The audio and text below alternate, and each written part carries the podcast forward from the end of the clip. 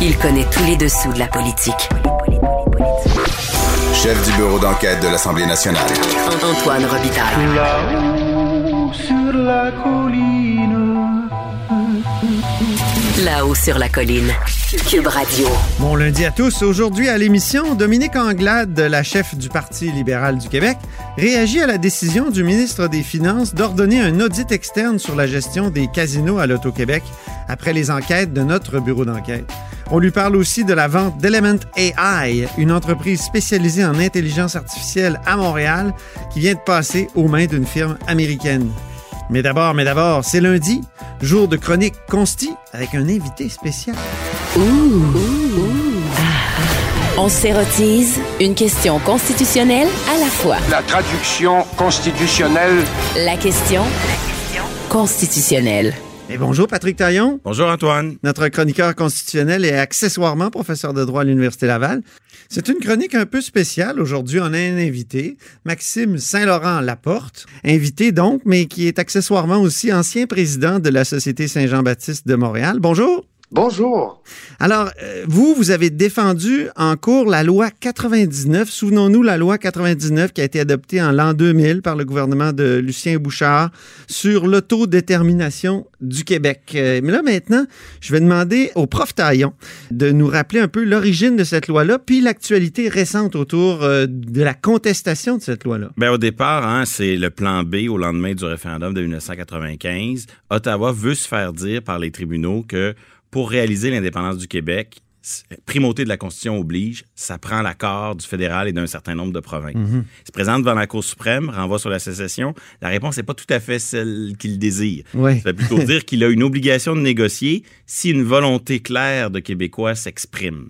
On ne sait pas c'est quoi la volonté claire. On sait que c'est pas quantitatif, c'est une série de facteurs. Donc, s'ensuit deux lois. C'est le fameux 50 plus 1, ça, non? Oui, le la débat autour la, de... la Cour suprême dit à l'époque que c'est pas une majorité quantitative, c'est plutôt qualitativement qu'il faut apprécier. C'est ça. C'est sur Donc, le terrain deux- politique que ça serait. Deux lois vont suivre pour essayer de donner un sens à cette obligation de négocier Ouais. à une volonté claire. D'abord, 2000, loi de clarification ou loi sur la clarté référendaire, euh, le, testament politique de Stéphane Dion, Mhm. Oui. qui fait adopter une loi pour donner un rôle un peu à la Chambre des communes dans l'appréciation de la clarté, puis essayer de limiter l'obligation de négocier si les conditions de clarté sont pas réunies.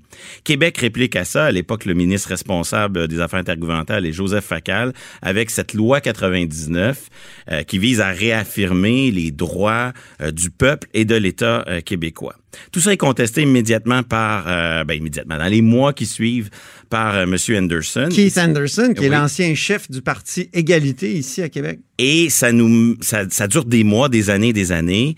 Euh, le dossier est un peu réactivé à un moment donné quand Ottawa décide de se, de se faire intervenant dans le dossier. Ben oui, il Et ça- participe à la contestation. Et ça mène en été, ouais. 2018 à une décision de la juge Mme Claude Dallaire qui confirme la validité de la loi québécoise. Et c'est ce, ce jugement qui était débattu la semaine dernière en cours d'appel du Québec devant une formation de trois juges et où euh, maître Maxime Laporte a, a plaidé au nom de la de la société Saint-Jean-Baptiste euh, une position légèrement différente de celle de Québec mais qui consiste à défendre la, la constitutionnalité de la loi. Euh, je- dans, dans- évidemment, euh, le dossier a pris une tournure assez décisive lorsque, Maxime pourrait nous rappeler en quelle année, euh, je crois que c'est début des années 2010, le dossier dormait au Palais de justice Oui. et soudainement, le gouvernement fédéral a intervenu. Oui. C'est depuis ce temps-là que le dossier a, a pris une tournure différente. La position d'Ottawa est pas toujours facile à lire. Euh, est-ce qu'Ottawa conteste frontalement la loi? Est-ce qu'il est-ce qu'il cherche des précisions par rapport au renvoi sur, sur la sécession? Mais c'est clairement un des aspects importants à suivre, n'est-ce pas, Maxime? Que- quelle est la position d'Ottawa dans ce dossier?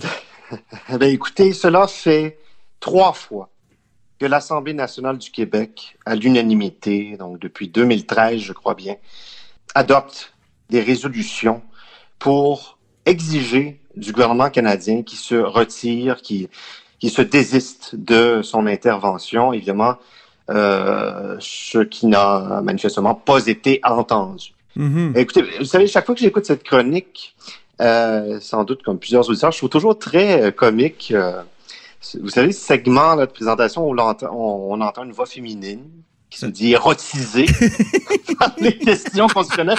Ben, écoutez, je dois vous dire qu'avec notre sujet d'aujourd'hui, euh, il y a de quoi débander, là. Tout, là. Euh, parce que, vous savez, euh, on fait face ici à une scandaleuse offensive à l'encontre des fondements même du Québec et de Ouais. notre démocratie nationale. Et je tiens à ce qu'on porte clairement à la connaissance des auditeurs, puis, si vous voulez, de l'ensemble des Québécoises, Québécois, la gravité des questions qui sont débattues dans cette affaire. hein.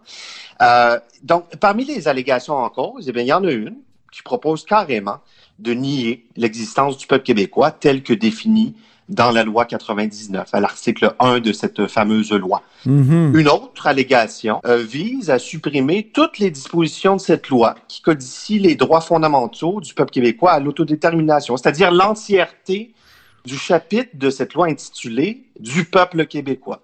Et une autre allégation, euh, on, en, on en a beaucoup entendu parler, et là, en effet, c'est le fédéral qui s'est mis euh, de la partie là-dessus.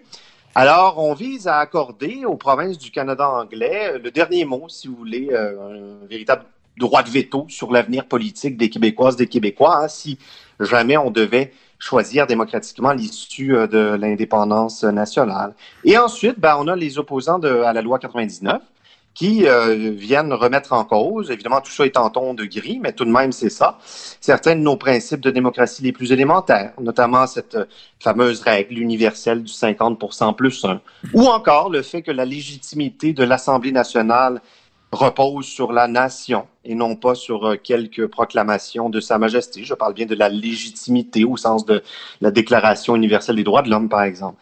Alors, et tout ça se fonde, comme on le sait, sur la loi constitutionnelle de 1982, jamais ratifiée par l'Assemblée nationale, faut-il le rappeler. Mhm. Alors, je tiens à faire, si vous voulez, ce résumé pour bien exposer la gravité des questions et de ce sujet qui devrait normalement se retrouver en une des journaux, pourtant qui, semble sous le radar. Et moi, si vous voulez, Ben, c'est à la une de la haut sur la colline, en tout la cas. Société Saint-Jean-Baptiste de Montréal. Ouais. Et évidemment, devant une de telles manœuvres que je qualifierais de démocidaires, je pense qu'un peuple digne de ce nom n'a qu'une option, c'est l'indépendance nationale. Oui. Je me demande ce que font nos élus, nos dirigeants, Premier ministre du Québec, en premier chef, euh, sur le dossier de l'avenir politique du Québec. Est-ce qu'on va prendre nos responsabilités 25 ans après le référendum volé de 95?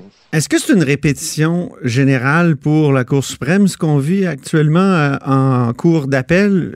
Parce que je, je sais là, que c'est un. Il y, a- il y a un juge qui a dit ça récemment à propos du procès de la loi 21 qui disait ben, de toute façon, euh, on va se retrouver tous en Cour suprême. Est-ce que euh, c'est, c'est- ça sera le cas de la loi 99? euh, Patrick ou Maxime, Ben, je sais j'ai pas qui de veut répondre. de cristal, mais Non, ce que je veux dire, le- c'est que euh, manifestement, ça fait partie des, euh, des intentions là, de, euh, de, de- du demandeur, là, qui était maintenant l'appelant, là, M. Henderson, puisque, euh, si vous voulez, à la suite du, euh, du jugement de première instance en Cour supérieure, il a voulu demander au gouvernement fédéral de renvoyer directement la question à la Cour suprême. Donc, Ah oui. enjamber, si vous voulez, le, la, la Cour d'appel et le processus judiciaire normal.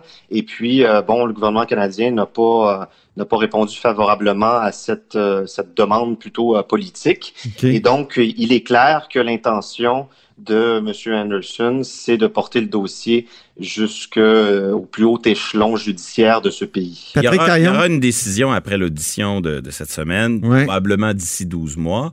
Et ensuite, il n'y a pas de doute sur la volonté des partis en présence d'amener le dossier en Cour suprême, mais c'est sujet à une permission de la part de la Cour Exact. suprême. Oui. Alors On sait que ça, ça ne fonctionne pas toujours. Ça fonctionne pas toujours. Patrick Taillon euh, a contesté la loi sur euh, J'ai la écouté- succession royale. J'ai Puis... écouté personnellement en temps Oui. de pandémie et ça, ça arrive évidemment que euh, la Cour suprême décide de ne pas entendre l'affaire. Alors, c'est ça qu'il faudra voir. Est-ce que la Cour suprême va refuser une permission d'en appeler dans un dossier qui oppose Québec et Ottawa sur des dossiers aussi fondamentaux et euh, des partis civils comme la Société Saint-Jean-Baptiste et puis les Monsieur Henderson? Euh, C'est difficile à prévoir. Mais chose certaine, le débat n'est pas clos. Il va y avoir la décision de Cour d'appel.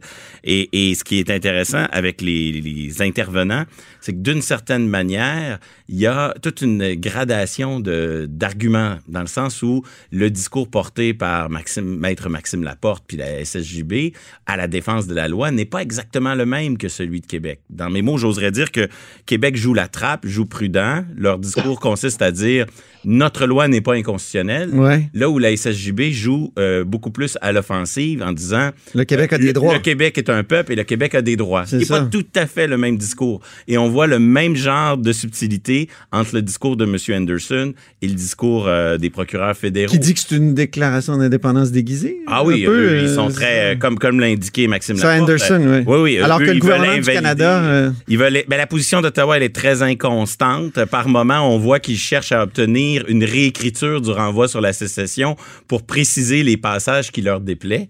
Ah Et oui. Par moment, ils cherchent un, un profond durcissement du- du- de la question, de l'état de la question, notamment en exigeant euh, qu'on qu'on dise quelle procédure devrait-on suivre en cas de sécession. Ce qu'ils veulent pour eux, c'est minimiser l'obligation de négocier. L'obligation de négocier, pour eux, est un embarras. Plus elle sera euh, restreinte, Ouais. plus ils pourront s'asseoir sur leur droit de veto, entre guillemets, euh, plus ce sera euh, une position qui leur sera favorable. c'est ça. Maxime? Ben, euh, c'est ça. Quant à la distinction peut-être euh, à euh, faire entre la position euh, du gouvernement du Québec euh, et celle de la Société Saint-Jean-Baptiste que j'ai l'honneur de représenter. Écoutez, évidemment, ces deux positions, je dirais, euh, s'harmonisent. Là, elles vont, elles vont dans le même sens. Tous deux, nous défendons, il va sans dire, la validité de la loi 99.